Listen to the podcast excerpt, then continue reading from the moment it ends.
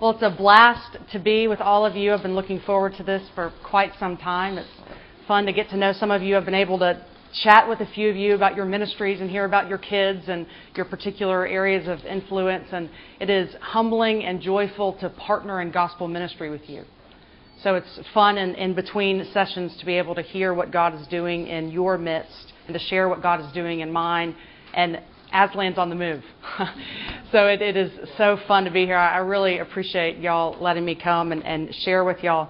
Uh, but as we know, some of, some of the books in the back attest to this. Several key um, scholars and researchers, particularly of American Christian youth, have, have highlighted what they see to be one of the deeper dilemmas among youth, which would be a sense of alienation, a growing sense of alienation, such that our youth actually feel orphaned, even if they're in ostensibly functioning families and homes.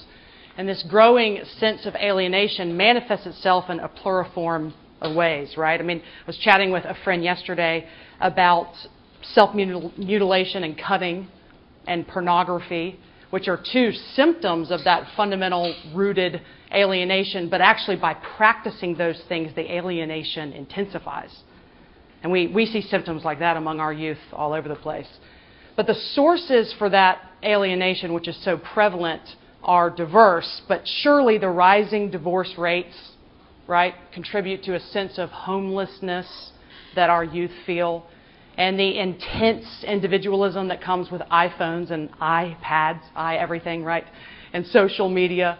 I think the, the intense individualism that comes with that intensifies a sense of alienation the image consciousness, where we're thinking in terms of image, which is one degree of separation from real relationship, that kind of image consciousness. And then the images that we create on our social media become a sort of new law under which we labor, right? We've now got to live up to the image that we project, you know? So it's a new law that, that we labor under.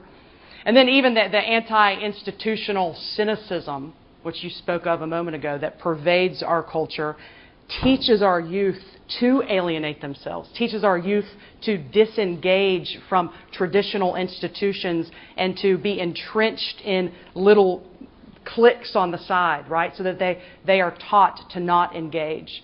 And all of those sources, among many others, contribute to this sense of alienation that is growing decade by decade. And as we look out and we see these converging sources merge like a toxic cocktail, right, that our youth are imbibing every day, we may be tempted to look and say, is there any hope for our youth in a culture like this? And to make it worse, as youth leaders, we're part of local congregations, local churches, in which, now I'm an evangelical, so I'll speak for evangelicals. I know some, since I am the appointed spokesperson for evangelicalism. But I know some of you are not evangelical, so I speak as an evangelical. But we're, in, we're um, engaged in a local worshiping body that has many adults, evangelical adults, who locate the fundamental predicament of youth in the moral choices they make. So they look at the alienated youth culture and, and pretty much assign wholesale blame on the youth themselves, right? It's either their arrogance or they want to be mavericks and do their own thing, or they're self centered and their immaturity is just rampant. And so the adults in our congregations, we may feel wedged between an alienated youth culture and adults who feel rather chippy about our youth. And Uh, one expression of that, I think, in our local churches is that sometimes pastors, elders, parents task youth leaders with behavior modification. That that is your job. So if the fundamental problem of our youth is located in their moral choices, then of course the solution is to deal with them on that level. So the solution is behavior modification. So your job as a youth leader is to teach and instruct, well, first of all, to expose their immorality, and then to teach and instruct our youth to be good, moral, upright citizens of the United States of America, and good, moral, upright church members. And that is your goal, that is your job. So sometimes, as youth leaders, we not only are asking, is there hope for our youth in a culture like this? But we're actually asking, is there hope for youth ministry can an adult within a local worshiping body meaningfully reach out in this culture when we feel so wedged between those who assign blame to youth and the blame themselves who feel alienated? Is there hope for youth ministry? Tonight, nope, not tonight. That would be a long time of me talking. But today, today, we are going to go to an Old Testament text. And we're actually going to see the gospel of Jesus Christ pictured and storied in an Old Testament text. Where there is a lost, wayward, orphaned teenager, young adult, who receives kindness from an adult that changes his life. And as we look at the gospel in the Old Testament, we are going to see that there is hope for teens, and there is hope for us as adults who want to reach out to alienated youth. But in order for God to accomplish this, let's go to Him in prayer and ask that His Spirit would move. Father, we thank you that in Christ you did not come primarily to modify our behavior. You came to perform heart surgery. We thank you that, as Dr. Ortlund has reminded us, you have given us your very life, and your Spirit cries, Abba, Father, in our souls. We ask that as we look at this narrative, that you would not just teach us about your grace, but you would make us wise to dispense your grace. Might we leave this morning better equipped to be those adults who extend covenant kindness, imaging you. It's in the name of Jesus Christ, our kind Savior, that we pray. Amen. Well, go ahead and turn in your Bibles to 2 Samuel 9. 2 Samuel 9. And while you turn there, I will provide a few comments by way of background.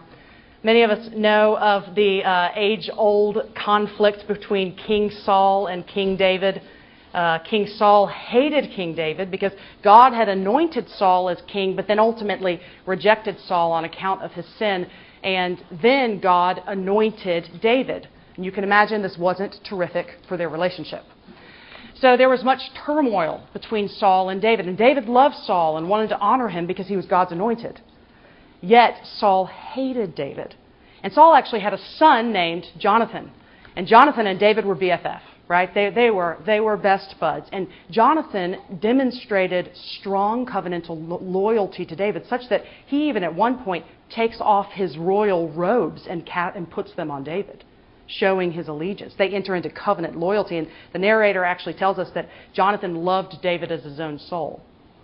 Now, this only intensified David's dilemma with Saul. So the hatred between the, the, two, not on David's end, but Saul's hatred for David intensified. And ultimately, in, in God's justice, Saul died. Saul was killed in battle. Now, tragically, Jonathan was killed in battle as well. When David heard about the deaths of Saul and Jonathan, he was mourning greatly. I mean, he was, he was devastated. He loved both of them uh, one in covenant love and one because he was God's anointed, but loved both of them and mourned greatly. But then he began to establish his reign, and in the beginning of 2 Samuel, we see that the, the Ark of the Covenant is brought into the high place of Jerusalem, and so David's reign is being solidified and established, and God has reached his final abiding place in the land of Israel. And upon David's establishment of his reign, we see that he makes a very surprising and scandalous decision about which we will read today. So let's read 2 Samuel 9.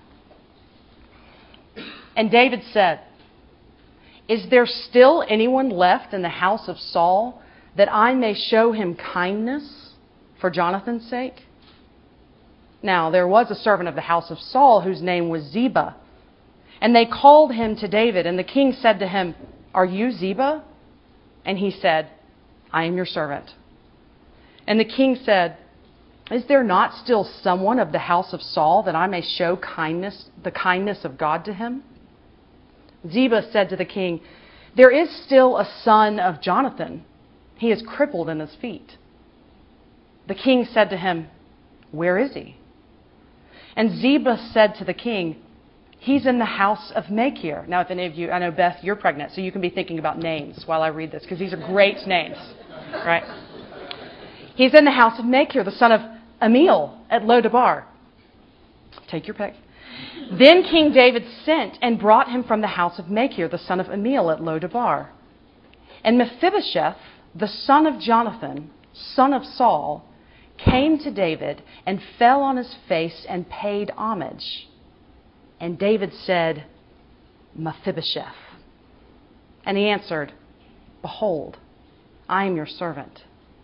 And David said to him, Do not fear, for I will show kindness to you for the sake of your father Jonathan. And I will restore to you all the land of Saul your father, and you shall eat at my table always. And Mephibosheth paid homage and said, What is your servant that you should show regard for a dead dog such as I? Then the king called Ziba, Saul's servant, and said to him, All that belonged to Saul and to his house I have given to your master's grandson. And you and your sons and your servants shall till the land for him and shall bring in the produce that your master's grandson may have bread to eat. But, but Mephibosheth, your master's grandson, shall always eat at my table. Now Ziba had fifteen sons and twenty servants. Then Ziba said to the king, According to all that my lord the king commands his servant, so will your servant do. So Mephibosheth ate at David's table like one of the king's sons. And Mephibosheth had a young son whose name was Micah. And all who lived in Ziba's house became Mephibosheth's servants. So Mephibosheth lived in Jerusalem, for he ate always at the king's table. Now he was lame in both his feet we see in this story the radical grace of a king to an orphaned, crippled, and condemned young adult. That is Mephibosheth's deadly predicament. He is orphaned, he is crippled, he is condemned. Let's unpack this a bit. First of all, we see that Mephibosheth is orphaned. Now, as we had mentioned, he is the son of Jonathan who was the heir apparent of the land of Israel. So Mephibosheth at one time was a prince. He is a prince, the son of the heir apparent of Israel. And in one day, he loses his grandfather and his father in a tragic loss and war. And David mourned greatly on account of this loss, particularly on account of the loss of Jonathan. And as I already mentioned in 1 Samuel 18, Jonathan and David cut a covenant together where Jonathan takes off his robe, his armor, his belt, his sword, and gives them to David so that he's dramatically acting out his allegiance. Those are the symbols of his military power and royal authority, and he gives them to David and seals a covenant with David. But not only was David tragically, not only did David lose a friend in this tragic loss, but Mephibosheth, a five year old little boy, lost his father. Now we see that Jonathan was a gracious man, so we can safely assume that Jonathan would have been a gracious father. So in one day, Mephibosheth has lost all readily accessible identity, he's lost his family, and he's lost his home. That's a bad day in the office. That is a bad day in the office. In Russell Moore's recent Christianity Today article, I say recent, it's two years, but hey, that's recent to me. He writes an article entitled Abba Changes Everything, in which he describes the horrors and the despair of being orphaned. Listen to these words. The creepiest sound I have ever heard was nothing at all. My wife, Maria, and I stood in the hallway of an orphanage somewhere in the former Soviet Union on the first of two trips required for our petition to adopt. Orphanage staff led us down the hallway to greet the two one year olds we hoped would become our sons. The horror was not the squalor and the stench, although we at times stifled the urge to vomit and weep. The horror was the quiet of it all. The place was more silent than a funeral home by night. I stopped and pulled on Maria's elbow. Why is it so quiet? The place is filled with babies. Both of us compared the stillness with the buzz and punctuated squeals that came from our church nursery back home. Here, if we listened carefully enough, we could hear babies rocking themselves back and forth, the crib slats gently bumping against the walls. These children did not cry because infants eventually learn to stop crying when nobody answers. When nobody responds to their calls for food, for comfort, for love. No one ever responded to these children, so they stopped. Such is the plight of an unclaimed orphan. Our youth who do not know Christ are spiritually orphaned. Our youth who do not know Christ are spiritually orphaned. They do not have a readily accessible identity. They feel strange in their own skin. They have longings that are not met. They have dreams that are unrealized. They feel out of sorts in this world. And they are spiritually orphaned. Though our original parents, Adam and Eve, walked in the garden at one time in harmony and bliss with their Maker, on account of their sin and wickedness, they were exiled from the garden and banned from reentry. Now, we can imagine the gruesome shock. Well, actually, we probably can't imagine, but the gruesome shock of being Adam and Eve and having experienced that kind of intimacy and joy and rest, and then all of a sudden having the horror of life east of Eden. It's that east of Eden shock that our youth continue to feel. Without Christ, they are spiritually orphaned. They sense that things are not the way they're supposed to be. They long for relationships to be more meaningful. They long to know and to be known, to cherish and to be cherished. They have these deep longings. For our teenagers who do not know Christ, they could join with the Israelites who were sent into exile on account of their sin, and they could cry out to God from Lamentations 5 We have become orphans, fatherless. Our mothers are like widows. The, the joy of our hearts has ceased. Our dancing has been turned to mourning. The crown has fallen from our head. Woe to us, for we have sinned. As if being orphaned was not tragic enough, Mephibosheth was also crippled in both of his feet. You notice that the narrator twice in verse 3 and 13 draws attention to Mephibosheth's crippled state. Now, although especially when we start our Bible readings in January, we, we think that the Bible is a really, really long book. If you think about all the history that it covers, it's actually a pretty brief book, such that when we read a short narrative and something is repeated, our ears are intended to perk up. That's the way the narrator writes it. So when he repeats something, it's intended to be emphasized. Twice he repeats that Mephibosheth is lame in both of his feet. We, we could have just gotten that once, but he's trying to emphasize something. The narrator is emphasizing the desperate plight of Mephibosheth. When he comes into the courtroom of the king, he has no way to defend himself. He not only has been robbed of a family and a sense of identity, but he's been robbed of the normal means of interacting socially. We think in that day, in agricultural society, what would be the implications of not only being orphaned, but being crippled? And we have to imagine this. The text doesn't tell us, but we think about even in the New Testament day. Where do we see, where do we see cripples? They're beggars. They're beggars. Now, we know that Mephibosheth had a son because he's mentioned in this text, which means we can probably assume he's a young adult, an older teenager by the time he encounters David. So it's not as if he had had no relationships. But we can imagine how traumatic this would be. Our youth are spiritually crippled. And we've been speaking of this time and time again. Our youth are spiritually crippled. Mephibosheth's situation of being lame in both his feet accentuated his desperation. Accentuated his desperation. In fact, I forgot to mention this Mephibosheth was not born crippled. In 2 Samuel 4 4, listen to this. We learn how it was Mephibosheth became crippled. This is the text. narrate Jonathan, the son of Saul, had a son who was crippled in his feet. He was five years old when the news about the deaths of Saul and Jonathan came from Jezreel, and his nurse took him up and fled.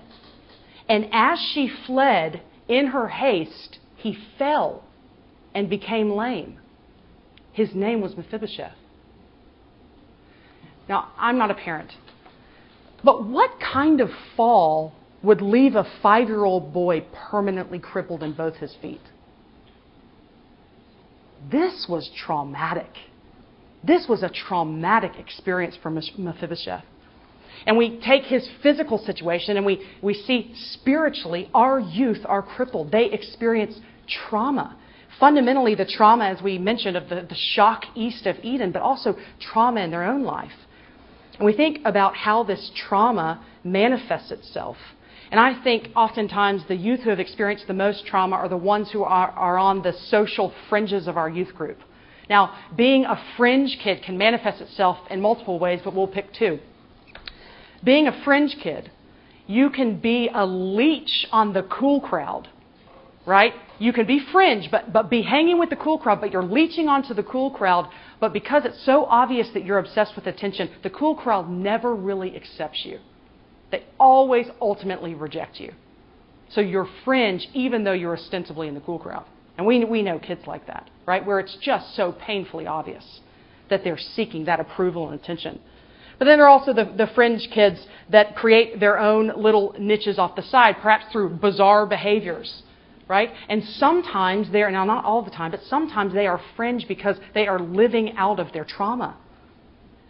Fringe kids. A moralistic gospel cannot solve the true predicament of our socially, not socially, well, yes, socially, but spiritually crippled teenagers. A moralistic gospel cannot reach the true predicament. It cannot dig deep. If we are spiritual cripples, we don't need behavior modification. We need a miracle. We need new creation. The reality of the impossible, uh, impossibility of external codes or moralism to deal with our internal crippledness doesn't stop our teenagers from trying.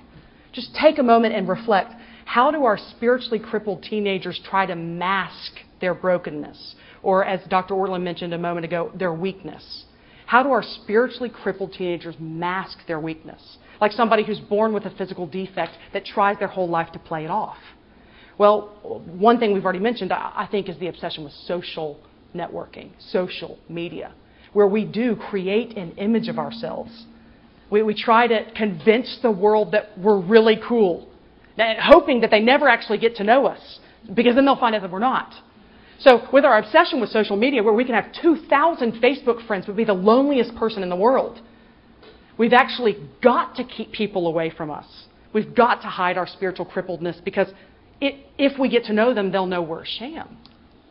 We also mask our brokenness through licentious behavior, right? The, the teenagers who are just living out their identities in raucous living, raucous behavior thinking that this will somehow mask the fact that they are wounded deep in their hearts.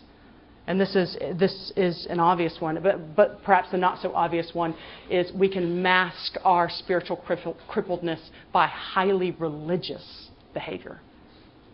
By, by trying to earn or trying to have our youth leaders love us or praise us or be the best disciples or be the most rigorous Bible readers, right? All the while trying to provide temporary relief for our deep condition. And I, I, think sometimes our teenagers are the most fiercely moralistic folk in our society, right? Where we divide our high schools between the drinkers and the non drinkers. Or, yeah, he's a good guy. He's not a good guy. He's wild, right? Or the sluts or the wannabes. We create these categories. And, and why, why do these teenagers do that? Because they're trying to provide relief so that they can point out the brokenness in somebody else and isolate them in their brokenness so they don't have to look at their own spiritual crippledness. Our, teenager, our teenagers are always trying to mask their spiritual crippledness. But we know no external rule book, no masking can deal with internal crippledness. As if Mephibosheth's predicament was not bad enough with being orphaned and crippled, it gets even worse. He's an enemy of the state. He's condemned. Now, how, why do I say this? Enemy of the state. Why is it that Mephibosheth's nurse made such haste to grab the five year old Mephibosheth and get out of town? Because in that day, the customary practice was when one king took, the, the reigning king, right? When, the, when a conquering king overtook the reigning king, the customary practice was to wipe out the reigning king's family entirely so that generations down the road or decades down the road, no, no seed would rise up and say, I am the heir apparent. This conquering king was illegitimate. Let's go back to the good old days. So the customary practice was to wipe out the entire family. And we see this play out in the book of Kings several times. So Mephibosheth's nurse is grabbing Mephibosheth because he's, he's in big trouble the practice was to wipe out the entire family. And so, because, you know, and talk about a lost boy. Here is King David, whose best friend was Jonathan, and he didn't even know Mephibosheth existed. Mephibosheth, for the very safety of his life, had to be lost, in exile in his own land. In exile in his own land. And he carried around the penalty of his association with his grandfather, King Saul. You notice how often the narrator identifies him as in his connection to Saul. It's highlighting the penalty of his association with King Saul, who had personally offended the king, who had assaulted him, who had tried to kill David. So Mephibosheth is an enemy of the state. He's an outlaw in constant fear of death. Our youth who do not know Christ stand condemned, spiritually condemned when our youth do not know Christ. Their situation before their king is far worse than Mephibosheth's situation before his king. Whereas Mephibosheth dealt with the penalty of association with Saul, his grandfather, who had personally assaulted King David. Our youth who do not know Christ stand with the penalty of their sin, where they have personally assaulted their king and a holy God. And without Christ, they stand before the king in a posture of rebellion. And uh, even as Dr. Ortlund mentioned a moment ago, in our honest conversations, conversations with our youth, they will admit to a sense of self condemnation. They feel condemned from God, from the church, from their parents, from their friends. It might be in the typical sense that, you know, the, the 10th grade girl who slept with a guy in the back of his car freshman year, and though she's technically part of the youth group, never really feels like she could be really part of a youth group. Because she's always got to be on the fringe because she has a scarlet, you know, W on her chest. She can never really be part of it. She carries around that self condemnation. Our youth carry this around. Now, our, our culture rejects this idea of sin and condemnation. Uh, uh, you want to see swift outrage? Proclaim this in any sort of public forum. Talk about this, the true spiritual predicament of our youth, and there will be outrage. And I think sometimes as youth leaders, we pander to this culture that, that that cannot hear this, that wants to cover our ears. And so we actually distort the true depth of the predicament and reshape it so that it's not all that bad. So that it doesn't sound so harsh or so horrible. And one indication of this among us in this room is lackluster evangelism. The message of the gospel for spiritual cripples, for spiritual orphans, for those who stand spiritually condemned is urgent. And we pander our youth when we give them some sort of moralistic, do good gospel. Or when we reshape the predicament to be something other than standing before a king condemned in our sin and failure apart from Christ lackluster evangelism. We can never assume the gospel, not in our formal teaching or in our informal teaching, which takes place along the way when we're in the car going to Starbucks, right? We can never assume the gospel. We proclaim it with boldness and with urgency because we love them and because we want to glorify the King. We can never assume, assume this. Well, back to Mephibosheth. His predicament was deadly orphaned, crippled, condemned. It is in this deadly, treacherous condition that he enters the throne room of his king. That is the climax of the story. The climax of this story takes place in verse 6 when Mephibosheth, in his deadly condition, enters the throne room of the king, probably assuming that the king is going to kill him. Even though Ziba had said, Hey, he wants to show you kindness, Mephibosheth, I mean, he's got to be wondering, dude, this, this guy's trying to manipulate me. He's bringing me in, he's going to wipe me out on the spot. So he enters in fear. I'm going to read again 2 Samuel 9, 5 through 8, because Mephibosheth entering in in probably expectation of death receives a radical, unexpected turnaround when the king speaks his name. Let's read verses 5 through 8 again. Then King David sent and brought him from the house of Machir, son of Ammiel, at Lo-debar. And Mephibosheth, the son of Jonathan, son of Saul, came to David and fell on his face and paid homage. And David said, Mephibosheth. And he answered, Behold, I am your servant. And David said to him, Do not fear, for I will show you kindness for the sake of your father Jonathan, and I will restore to you all the land of Saul your father, and you shall eat at my table always. And he paid homage and said, What is your servant, that you should show regard for a dead dog such as I? Though Mephibosheth's predicament was deadly, the king provides a surprising and gracious remedy. Well, what is this remedy for Mephibosheth's predicament? First of all, Mephibosheth is sought after. Mephibosheth is sought after. King David intentionally seeks after this lost boy. And he seeks after him not for vengeance, but for blessing. He doesn't take the mindset of, oh, I mean, you know, totally, like, of course, if I ran across somebody in Saul's family, I mean, I, I wouldn't show him vengeance. Of course, I would show him blessing. He doesn't operate in a hypothetical. He aggressively seeks the lost. The only reason Mephibosheth receives what he receives is because the king sought him out.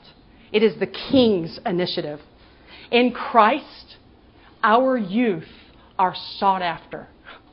In Christ, our youth are sought after. Our teenagers cannot outrun God's relentless love, no matter how helpless they seem, no matter their baggage, no matter the ways they're acting out of orphaned identities. In Christ, they are sought after. And when we leave the 99 and go after the one, we are imaging our King Jesus.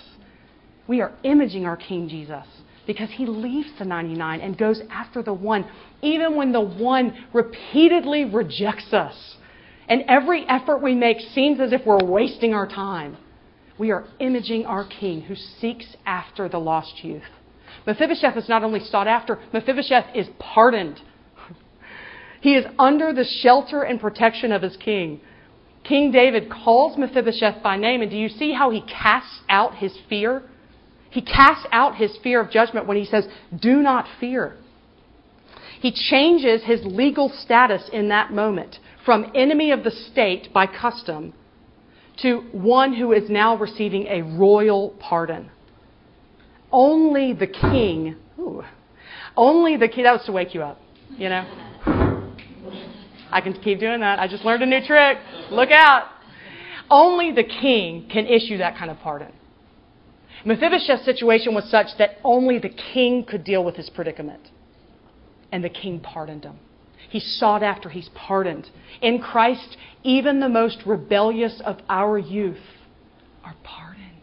They're pardoned. The heightened climactic moment for our youth is also when they appear before their king. Now, ultimately, this will take place in dramatic form on the judgment day when all of us stand before our king where He knows everything, and our, our justification will be finalized in the sense that, that it will be acted out in dramatic form. But the justification, the verdict, the, the declaration breaks into time and space, and it is irrevocable. Our youth who are in Christ are finally, decisively, incontrovertibly pardoned. A royal pardon from King Jesus cannot be revoked. No amount of their rebellion can trump God's grace that He has shown in His justification of sinners, in His grace to the powerless, in His grace to the weak. The pardon is decisive. How much does King Jesus love the teenagers for whom we labor, for whom we pray, for whom we long that they know Christ? How much does King Jesus love them? Well, we talked a moment ago about the beauty of Jonathan disrobing himself and, and acting out his allegiance to David by taking off his robes, his belt, his sword, his armor, and putting them on David. King Jesus lays aside his greater royal rights and privileges in order to reach and pardon sinners. Listen to the words of the Apostle Paul. Jesus, though he was in the form of God, did not count equality with God a thing to be grasped, but made himself nothing, taking on the form of a servant, being born in the likeness of men. And being found in human form, he humbled himself by becoming obedient to death, even death on a cross. King Jesus sealed the royal pardon for our teenagers in Christ by making a covenant with his own blood. With his own blood. Truly, this was a costly covenant for Jesus. The king's pardon, listen to this, the king's pardon of our teenagers in Christ is as secure as the Father's love for Christ. The King's pardon of our teenagers in Christ is as secure as God's love for His own Son. Our teenagers in Christ are as secure in the family of God as is Jesus Christ. Because our security is in Christ. Irrevocable royal pardon. Mephibosheth is sought after, he's pardoned, he is also included. The king extends kindness to Mephibosheth through material inclusion. We notice this. There's, uh, there's a restoration of the land that Saul had lost on account of his wickedness. It's a costly decision for David because you know, of course, David was the reigning king. He took over everything Saul had lost. And Saul had compromised it by his own wickedness. And yet, what does David do? In humility, not seeking to accumulate and grasp, he takes Saul's portion and gives it to Mephibosheth, materially including him, and giving him, again, as an Israelite who believes that the land is the proof of inheritance and belonging to God, he includes him again in the covenant family. This is vast material inclusion. And then, of course, I mean, you gotta love this. Ziba and all his household is now put into service to always provide food for Mephibosheth's family. A crippled who, who would, in an agricultural society, now he has a whole servant, the whole set of servants who will be focusing on providing food. And food and eating, the references abound six times in this short narrative food and eating. It's about material inclusion. But the material provision climaxes in what? Table fellowship. The material inclusion of King David toward crippled, orphan, condemned Mephibosheth climaxes in table fellowship which seals a family like bond. We noticed that twice the narrator draws attention to the fact that Mephibosheth is crippled, which we said in the short narrative is intended to, to heighten the sense of desperation.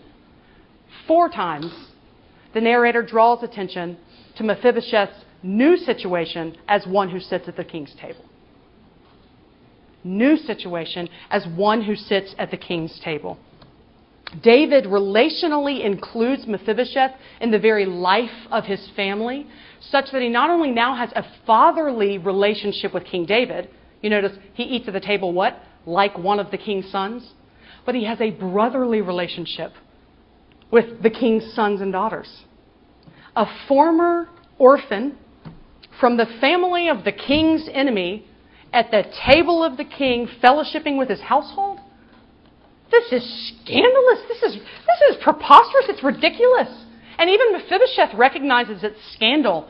And it's, I was about to make up a word, but it would only be funny to me. Uh, but he recognizes, sometimes I entertain myself. I live by myself, and I am finding that increasingly I'm getting weirder to your point. I'm getting weirder and weirder, and I have this new thing for making up words. But, um, but Mephibosheth recognizes, I'll tell you later.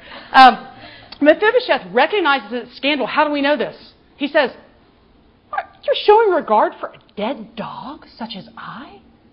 It scandalizes even the one who receives the grace. Brothers and sisters, the scandal of King David showing that level of grace to Mephibosheth is eclipsed by the scandal of the gospel. When King Jesus shows grace, covenant kindness, hesed to sinners who are orphaned, condemned, and crippled. They are included. Our, our teenagers, even the most alienated of them, are included if they are in Christ. We regularly celebrate our inclusion where? At the Lord's table. His, his body, his, the bread, the, the outpoured blood, we celebrate that we are included in the very life of the Trinity.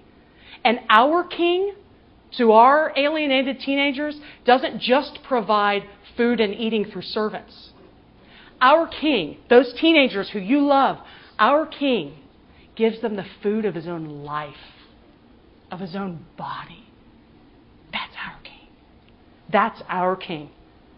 They have union with Christ. They have the Spirit in their hearts who cries out, Abba, Father. As J.I. Packer writes in Knowing God, adoption is the highest privilege that the gospel offers. Adoption is the highest privilege that the gospel offers. While justification is the primary blessing, because it meets our primary spiritual needs. This is not to say that justification is the highest blessing of the gospel. Adoption is higher because of the richer relationship with God that it involves. Justification does not, in and of itself, imply any intimate or deep relationship with God the judge, but in adoption, God takes us into his family and fellowship. He establishes us as his children and heirs closeness, affection, generosity are at the heart of the relationship. To be right with God the judge is a great thing.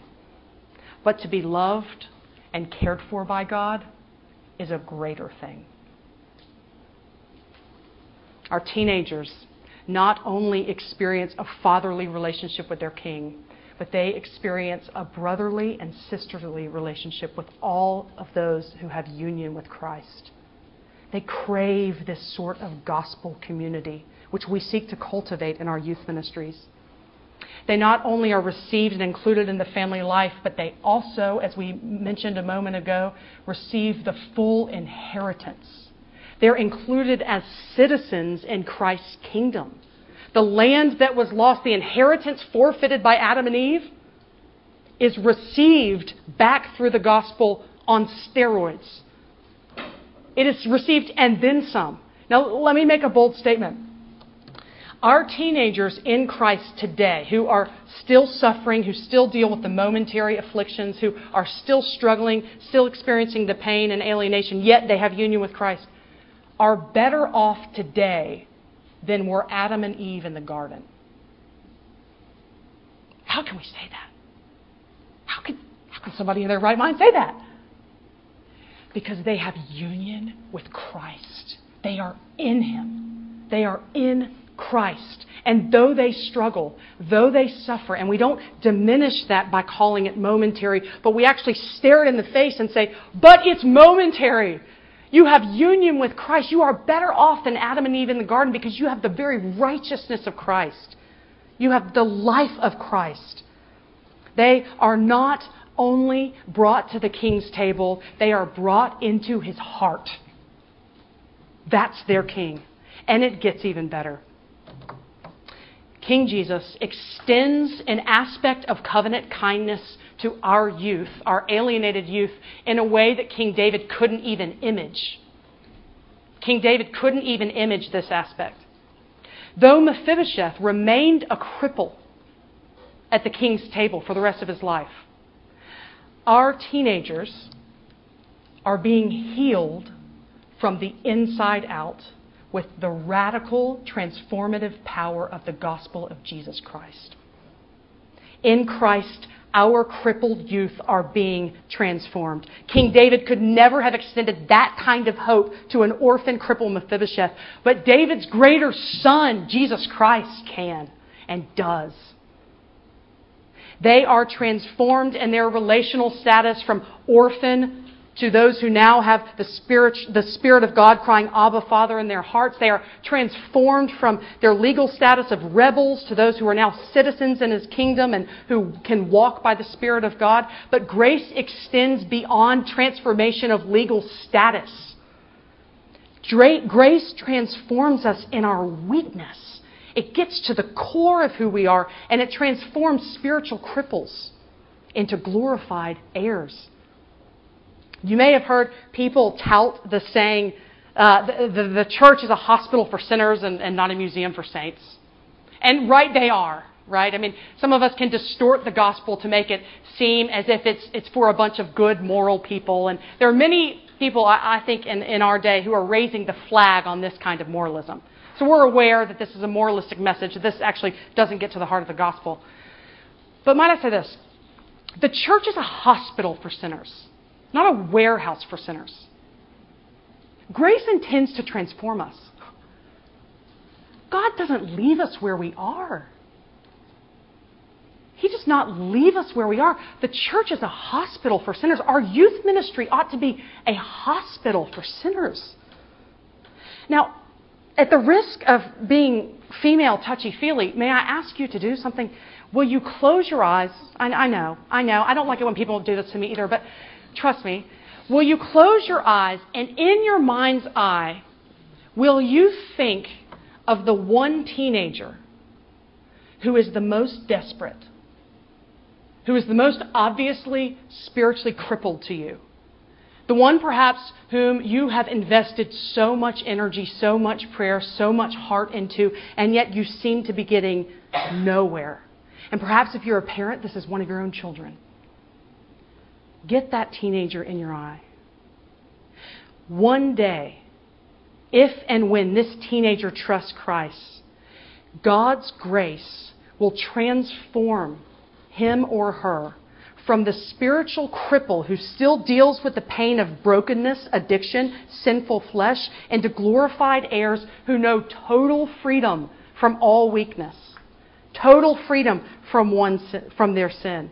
And one day they'll be set free from their sin and brokenness such that they'll not only be declared righteous, they will possess righteousness. They will be inherently righteous in all they do, think, say.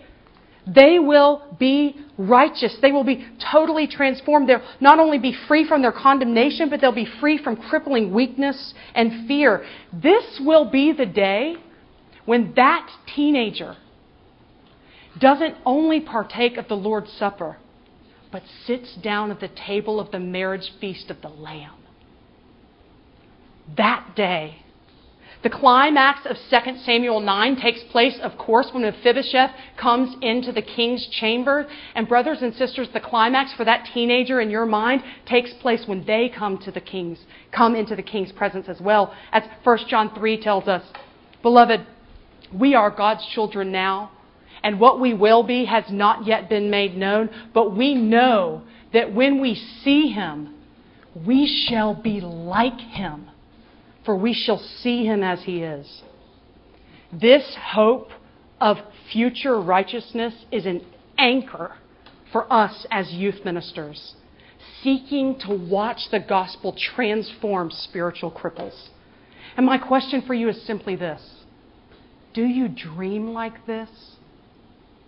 Do you cast this vision of wholeness, of righteousness, of transformation to your teenagers? Do you pray in light of this hope? Do you even take time to imagine what Molly or Sims or Mary or David or Robert, do you take time to uh, imagine what they will be like when they see Jesus face to face if they are in union with Christ? Do we pray boldly? It's a vision of wholeness that compels us in gospel ministry. That is where moralism dies. Lastly, in light of this scandalous gospel of grace, How do we as adults, as youth leaders, take part? What role do we have in enacting this gospel in our, in our local churches? Well, for our time thus far, we've, we've, we've primarily focused on Mephibosheth's perspective of the story, and, and now in our last minutes, we're going to be looking at the perspective of King David, the adult who actually dispensed grace. And we'll be asking how we can be further equipped to do the same. The key to understanding David's actions of using his power that he had been given to leverage it for the sake of the powerless and the weak the key is not only to look at his historic covenant cut with Jonathan. You notice that the, the motivational language is for the sake of Jonathan, right? That's not the only key. The key is to think about the covenant that David cut with God. The covenant that David cut with God, which was an everlasting covenant. Both God and Jonathan said, We're in this no matter what. The, that is the key. David uses the Hebrew word for covenant kindness three times in this story. And in verse 3, you'll notice that he refers to it as the kindness of God. David wants to show the kindness of God to Mephibosheth. So David is showing kindness because he had received kindness. Here's the truth the truth that David understood he was Mephibosheth. David was Mephibosheth. Mephibosheth, in his orphaned, crippled, and con- condemned state, was merely dramatically acting out what David knew to be true of his own heart and his own predicament with his king had he not been bound in an everlasting covenant that could never be compromised. David knew he was Mephibosheth. And this depth of understanding, which increases, and we see it in, in places like Psalm 51, right? As David lives his life, he has an increasing understanding of his predicament before the king without the binding covenant. This is what equips David as a giver of grace. And, brothers and sisters, are you Mephibosheth in this story? Are you the one who is orphaned, crippled, condemned, and apart from the sheer grace of God, would die alone, far from home, alienated? Or is that a bit over the top? I mean, it's one, it's one thing for us to talk about how our alienated youth resonate with Mephibosheth's predicament. It's a whole other thing to turn in our hearts and say, I'm Mephibosheth.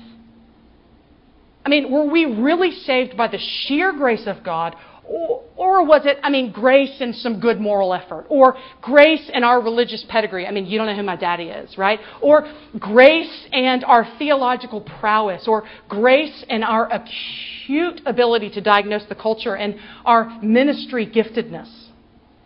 Or is it God's grace alone? Only until you are Mephibosheth in this story can you be David in this story. That is the key to dispensing covenant kindness. Is knowing that we were lost, we were ruined. And our King Jesus took off his royal robes and came and saved us and gave us his royal robes, taking on our predicament in his own flesh. That is the key to David's actions. No Mephibosheth in his right mind could leave the throne room of the king thinking that he had earned that grace or could ever improve upon that grace. That would be idiocy. This is where moralism dies. The gospel truths of 2 Samuel 9 commend to us as youth leaders the urgent proclamation of the gospel and the urgent demonstration of the gospel. So, my fellow Mephibosheths. In Christ, you are sought after and relentlessly pursued. In Christ, you are fully pardoned, and there is no condemnation against you. In Christ, you are included into the very heart of the Trinity you feast with him at his table, not like one of his sons, but as one of his sons and daughters. And one day you will feast with him at the marriage supper of the Lamb. And in Christ, you are presently being transformed from one degree of glory to the next. And there will be that great day when we will entirely be set free, when all creation itself will see the revealing of God's sons and be set free from its bondage. Let us then proclaim the incomparable hope of the gospel with boldness. The fields are ripe for the harvest. Let's get at it. Me pray for us.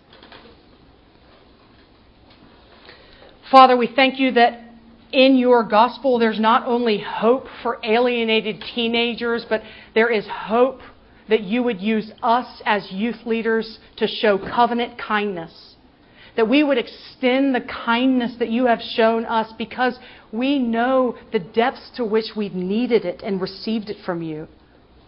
Father, might you humble us with your gospel and might you cause us to rejoice over these teens. Would we leave the 99 and go for the one in order to image your love? Father, might we be gripped by grace. We praise you for King Jesus and for the ways that He has loved us, which has transformed us in our deepest of hearts. It's in your name that we pray. Amen.